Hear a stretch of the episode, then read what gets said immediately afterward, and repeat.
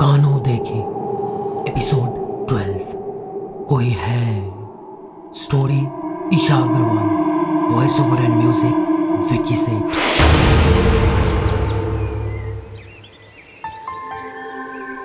Elizabeth अपनी आराम कुर्सी पर बैठी, अपने पसंदीदा लेखक और कवि एडगर एलन पो की कहानियाँ पढ़ रही थी। एलिजाबेथ की पालतू बिल्ली लूसी उसके पैरों के पास आराम से सो रही थी।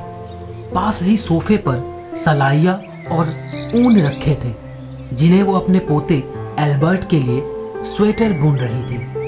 एल्बर्ट उसके बेटे जॉन का बेटा था, जिसका जन्म अभी कुछ हफ़्ते पहले ही हुआ था। एल्बर्ट का नाम उसके दादाजी के नाम पर रखा गया था। दस साल पहले एलिजाबेथ के पति एल्बर्ट सीनियर का निधन हो गया था। तब से वह गोवा में स्थित अपने बंगले में अपनी पालतू बिल्ली लूसी के साथ रहती थी। उसके तीनों बच्चे, मार्गरेट, जॉन और कैथरीन की शादियाँ हो चुकी थी। वे अपनी अपनी जिंदगियों में खुश थे। उन्होंने बहुत बार एलिजाबेथ को अपने साथ चलकर रहने के लिए कहा था, मगर वो अपना घर छोड़कर कहीं जाना नहीं चाहती थी। एलिजाबेथ ने अपनी पूरी ज़िंदगी अपने पति और बच्चों के लिए जी थी। अब जब वो सारी जिम्मेदारियों से मुक्त हो चुकी थी, तब वो अपनी ज़िंदगी के बाकी बचे साल अपने हिसाब से ही जीना चाहती थी। एलिजाबेथ को भीड़ भाड़ कभी पसंद नहीं थी। कहीं घूमने जाने या लोगों के मिलने जुलने के बजाय वह घर पर ही शांति से बैठकर कोई अच्छी किताब पढ़ना पसंद करती थी। हॉरर और सस्पेंस थ्रिलर उसके पसंदीदा जॉनर थे।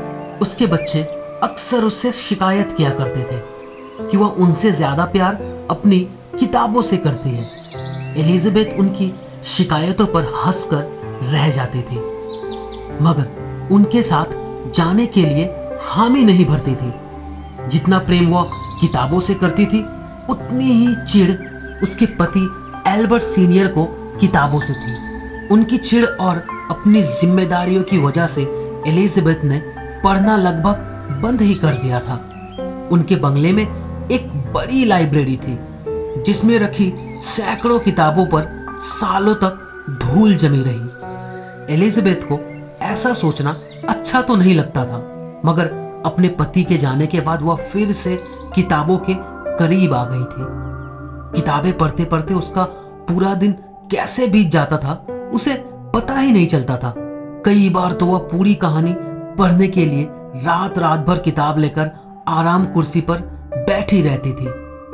रात भर जागने की एक वजह और भी थी। सभी जानते थे कि एलिजाबेथ बंगले में अकेली रहती है। कई बार चोरों और कॉलेज के शरारती बच्चों ने उसके घर में घुसने की कोशिश की थी, लेकिन एलिजाबेथ किसी से डरने वाली नहीं थी। उसने बड़ी बहादुरी से उन्हें डराकर भगा दिया था। एलिजाबेथ को बस यही बात परेशान करती थी कि ठीक से ताला बंद करने के बाद भी लोग उसके घर का दरवाज़ा कैसे खोल लेते थे।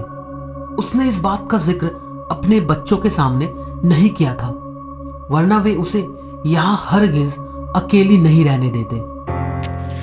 आज भी वह कहानियाँ पढ़ने में मशगूल थी, तभी उसे तेज खटपट की आवाज़ सुनाई दी। आवाज़ सुनकर लूसी भी जाग गई थी। लूसी अपने सिर को एलिजाबेथ के पैरों पर रगड़ने लगी। लूसी, लगता है कोई दरवाज़ा खोलने की कोशिश कर रहा है। एलिजाबेथ ने लूसी को चुप रहने का इशारा किया और किताब बंद करके सोफे पर रख दी। उसने धीरे से उठकर खिड़की के नीचे झाँक कर देखने की कोशिश की, मगर उसे कुछ भी नज़र नहीं आया। लाइब्रेरी बंगले के पहली मंजिल पर स्थित थी। घुसपैठियों को बाहर खदेड़ने के लिए उसे सीढ़ियाँ उतरकर नीचे जाना पड़ता। एलिजाबेथ दबे पाँव लाइब्रेरी से बाहर आई और रेलिंग के पास पहुंचकर नीचे बैठ गई। उसने रेलिंग के डिज़ाइन के बीच में से झाँक कर देखा। एक नकाब पोश चोर दरवाज़ा खोलकर बंगले के भीतर घुसने में कामयाब हो गया था। वो चोर बैठक में रखे महँगे सजावट के सामान उठा उठाकर अपने झोले में डाल रहा था। एलिजाबेथ फ़ौरन सतर्क हो गई। उसने पास रखा फुलदान उठा लिया और चोर की तरफ़ फेंका। फुलदान चोर के बिल्कुल नज़दीक आकर गिरा। इस अप्रत्याशित हमले से चोर घबरा गया। उसने इधर उधर देखा और कहा, कौन है? सामने आओ। एलिजाबेथ नीचे झुककर चलते हुए थोड़ी आगे पहुँची और वहाँ रखा छोटा मगर भारी पुतला उठाकर चोर की तरफ़ फेंका। इस बार निशाना सटीक बैठा। पुतला चोर की बाह पर जाकर लगा था। वह दर्द के कारण अपनी बाजू सहलाने लगा। वह अब ऊपर की ओर देखने लगा था। उसने दोबारा पूछा, कौन है? एलिजाबेथ चोर को साफ़ साफ़ देख पा रही थी। मगर उसके रेलिंग के पीछे छिपे होने के कारण चोर उसे नहीं देख पा रहा था। उसके चेहरे पर डर के भाव थे। एलिजाबेथ मन ही मन उस पर हंस रही थी। वहाँ कौन है? मैंने कहा, सामने आओ। देखो, मेरे पास चाकू है। चोर ने अपनी जेब से एक चाकू निकाला और सीढ़ियाँ चढ़ते हुए ऊपर की तरफ़ बढ़ा। एलिजाबेथ ने थोड़ा हटते हुए पास में रखी छोटी मेज उठाई। और चोर के ऊपर फेंक दी। अपने ऊपर तेज़ी से मेज गिरने के कारण चोर का संतुलन बिगड़ गया। उसके हाथ से चाकू छूटकर सीढ़ी पर गिर गया। वो चाकू को उठाने के लिए नीचे झुका ही था कि एलिजाबेथ के इशारे पर लूसी ने उस पर छलांग लगा दी। लूसी ने अपने धारदार नाखूनों से चोर पर हमला कर दिया। चोर चिल्लाते हुए नीचे गिर गया और खुद को बचाने का प्रयास करने लगा। उसने किसी तरह लूसी को खुद से दूर किया और दरवाजे की ओर भागा। उसने अपने झोले की ओर हाथ बढ़ाया। तो एलिजाबेथ ने डरावनी आवाज़ निकालते हुए कहा दिस इज़ माई होम अपनी जान प्यारी है तो यहाँ से चले जाओ। और दूसरा फुलदान उसके सिर पर दे मारा। चोर भूत भूत चिल्लाता हुआ वहाँ से भाग निकला। चोर को मार भगाने के बाद एलिजाबेथ सीढ़ियाँ उतरकर नीचे आई और सबसे पहले दरवाज़ा बंद किया। उसने फर्श पर पड़े झोले को उठाकर उसमें से सामान निकाला और उन्हें उन्हीं जगहों पर वापस रख दिया। लूसी उसका ध्यान अपनी ओर खींचने की कोशिश कर रही थी। एलिजाबेथ ने लूसी को गोद में उठाकर प्यार से सहलाते हुए कहा वेरी गुड लूसी, तुमने बहुत बहादुरी दिखाई। वह सोच रही थी कि अगर उसके बच्चों को पता चल जाता कि उनकी माँ इस उम्र में इस तरह के साहसिक कर्तव्य कर रही है तो पता नहीं उनकी प्रतिक्रिया कैसी होती। एलिजाबेथ यही सोचकर हँसते हुए वापस लाइब्रेरी की ओर चल दी। बहुत रात हो गई थी, लेकिन अभी करीब आधी किताब पढ़नी बाकी थी। अगले कुछ दिन अच्छे गुजरे। किसी ने एलिजाबेथ को परेशान नहीं किया। वह शांति से अपनी पसंदीदा किताबें पढ़ती रही। एल्बर्ट का स्वेटर भी लगभग पूरा हो गया था। वह सोच रही थी कि जॉन को फ़ोन करके स्वेटर लेकर चले जाने के लिए कह देगी। उसी दिन जब वह दोपहर में अपनी आराम कुर्सी पर बैठकर किताब पढ़ रही थी, तभी उसे फिर से दरवाज़ा खुलने की आवाज़ सुनाई दी। नॉट अगेन हो गॉड क्या हो रहा है? अब दिन में भी लोग मुझे परेशान करने लगे। आज मैं इन्हें नहीं छोड़ूँगी। एलिजाबेथ ने किताब बंद करते हुए कहा और गुस्से से दनदनाती हुई लाइब्रेरी से बाहर निकली। उसने रेलिंग के पीछे छिपकर नीचे की ओर देखा। वहाँ दो आदमी थे। दोनों ने अच्छे कपड़े पहन रखे थे। एक आदमी जिसके हाथ में ब्रीफ केस था वह आगे बढ़कर दरवाज़ा खोल रहा था। और दूसरे आदमी को इस प्रकार घर दिखा रहा था जैसे वही इस बंगले का मालिक हो। एलिजाबेथ यह देखकर गुस्से से आग बबूला हो गई।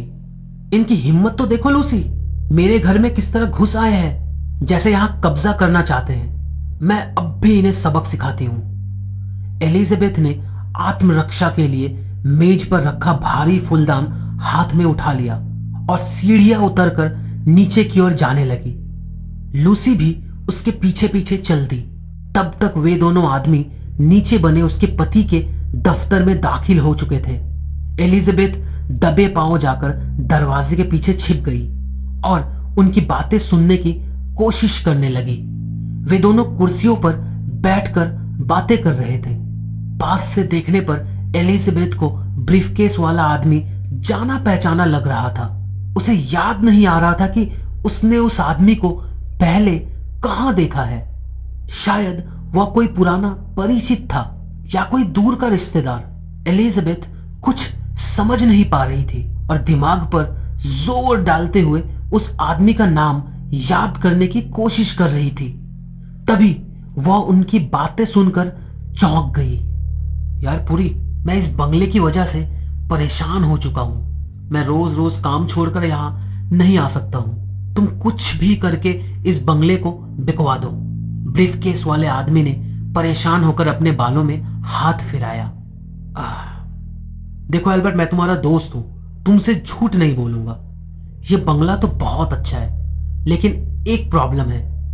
लोगों का मानना है कि इस बंगले में तुम्हारी दादी की आत्मा रहती है। ऐसे में इस बंगले को बेचना आसान नहीं होगा। वैसे एक बात बताओ इस बंगले के भूतिया कहलाने के पीछे क्या कहानी है? क्या यहाँ सच में कोई आत्मा है? एल्बर्ट? एलिजाबेथ के मुँह से निकला ही था कि ब्रीफ केस वाला आदमी बोलने लगा। क्या बताओ पूरी? मेरे ग्रैंडफादर की डेथ के बाद मेरी grandmother Elizabeth Rose Furness यहाँ अकेली रहती थी। मेरे मॉम डैड और आंटी के बार बार कहने के बाद भी वह हमारे साथ आकर नहीं रहती थी। उनको किताबें पढ़ने का बहुत शौक था। पूरे पूरे दिन अपनी आराम कुर्सी पर बैठकर किताबें पढ़ती रहती थी। उस वक्त मैं बहुत छोटा था। एक बार जब कई दिनों तक उनका कोई कॉल नहीं आया और उन्होंने किसी को फ़ोन नहीं उठाया तो सब लोग परेशान हो गए। जब डैड यहाँ आए तो उन्होंने देखा कि ग्रैंडमा की डेथ हो चुकी थी। वह लाइब्रेरी में अपनी आराम कुर्सी पर बैठकर किताब पढ़ रही थी, जब हार्ट अटैक के कारण उनकी डेथ हो गई थी। डैड ने उन्हें उसी तरह बैठा पाया। उनकी पालतू बिल्ली लूसी की डेड बॉडी भी उसके पास ही थी। वह भी भूख प्यास के कारण मर गई थी। मरने से पहले वह मेरे लिए स्वेटर बना रही थी। वह उनके पास में सोफे पर रखा हुआ था। ग्रैंड माँ की डेथ के बाद जब डैड ने इस बंगले को बेचने की कोशिश की, यहाँ कुछ अजीब घटनाएँ होने लगी। लोगों ने चीज़ों को अपने आप इधर से उधर गिरते देखा। बिल्ली की आवाज़ें भी सुनी। उसके बाद इस बंगले को बंद कर दिया गया। सबका यही कहना है कि मेरी ग्रैंड माँ यह नहीं समझ पाई है कि सालों पहले उनकी डेथ हो चुकी है। उनकी और उनकी बिल्ली की आत्मा आज भी इस बंगले में रहती है। यहाँ अजीबो गरीब घटनाएँ होती तो है, लेकिन इनके पीछे सच क्या है, वो मुझे भी नहीं पता। डैड तो बहुत कोशिश करने के बाद भी इस बंगले को बेच नहीं पाए। अब मैं इसे बेचने की कोशिश कर रहा हूँ। इतना कहने के बाद एल्बर्ट ने गहरी सांस ली। यह सुनने के बाद एलिजाबेथ के हाथ से फुलदान छूटकर ज़मीन पर गिर गया। तेज आवाज़ सुनकर दोनों आदमी उछल पड़े। दोनों की नज़र दरवाजे पर पड़े, फुलदान पर थी। अब एलिजाबेथ को समझ आया कि वह ब्रीफ केस वाला आदमी इतना जाना पहचाना क्यों लग रहा था। उसका अपना पोता एल्बर्ट था। उसे धीरे धीरे सालों पहले की घटनाएँ याद आने लगी। और वह दिन भी याद आ गया जब वह लाइब्रेरी में आराम कुर्सी पर बैठकर किताब पढ़ रही थी और उसके सीने में तेज दर्द उठा था। एलिजाबेथ के लिए यह भयावह हकीकत का सामना करना आसान नहीं था। वॉट मैं मर चुकी हूँ? आई एम डेड एलिजाबेथ यह फुसफुसाते हुए उल्टे पाँव पीछे की ओर जाने लगी। तो वहाँ रखी मेज से टकरा गई और उस पर रखा फ़ोटो फ्रेम ज़मीन पर गिर पड़ा। वह कुछ समझ नहीं पा रही थी। एल्बर्ट ने कहा, देखा पूरी? मैं इन्हीं घटनाओं के बारे में बात कर रहा था। पूरी बहुत घबरा गया था। मैं तुम्हारा बंगला बिकवाने की पूरी कोशिश करूँगा, लेकिन अभी हम यहाँ से चलते हैं। उसने कहा और जल्दी से उठकर बंगले के बाहर निकल गया। उसके पीछे पीछे एल्बर्ट भी बाहर निकला। एलिजाबेथ और लूसी के बिल्कुल सामने होने के बावजूद भी वे दोनों उन्हें नहीं देख पाए। एल्बर्ट ने घर के अंदर देखते हुए कहा, प्लीज़ ग्रैंडमा मुझे ये बंगला बेचने दो। Please rest in peace I love you और वह दरवाज़ा लॉक करके वहाँ से चला गया। I love you too Albert लेकिन यह मेरा घर है और हमेशा मेरा ही रहेगा।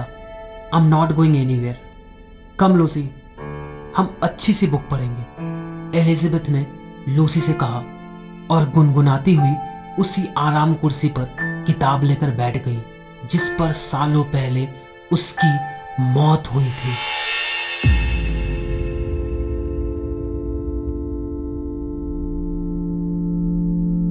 तो दोस्तों, उम्मीद करते हैं यह कहानी आपको अच्छी लगी। फिर हाजिर होंगे अगले एपिसोड में एक और कहानी के साथ। Good bye